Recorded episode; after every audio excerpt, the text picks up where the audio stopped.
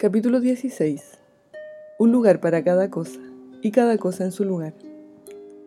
Hermano, Angelito, equis i. Sé que mientras escribo estás junto a mí. Sé que cada una de estas palabras están llegando directo a tu corazón. Siento que te conozco tanto, y cómo no hacerlo si has estado junto a mí casi treinta y tres años, imagínate.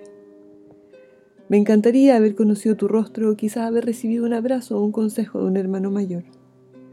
Pero créeme que indirectamente lo has hecho igual. Sé que hay cosas que no entiendes. Tú me has ayudado y me has cuidado. Hoy es mi turno de ayudarte a ti. Creo que muchas veces uno toma decisiones en la vida de las que luego se arrepiente, ya sea porque no evaluó bien las consecuencias o simplemente por inmadurez. Creo que en esa etapa estaba nuestra madre cuando tú llegaste a su vida. Te pido por favor que no la juzgues, ni le tengas rabia. Todos alguna vez nos equivocamos, sobre todo cuando tenemos miedo. Sé que perdonar con el corazón y con el alma es difícil, pero créeme que si lo haces dejarás de sentirte angustiado y empezarás un camino libre, y al fin podrás ser tú.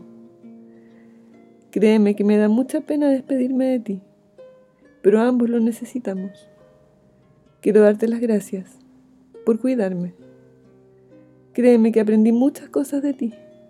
Siento que ese toque de testosterona en mi vida me ayudó más de lo que tú crees. Pero hoy quiero y necesito volar sola. Estoy lista. Mis alas están abiertas y el cielo me espera.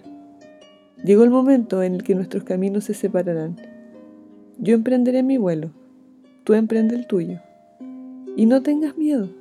Tienes un largo camino por delante. Solo confía en ti. La luz será tu guía. Te amo, hermano mío. Sé que algún día nos volveremos a encontrar. Tu hermana Connie. Existe un lugar para todo, y de a poco todo y todos vamos encontrando nuestro lugar.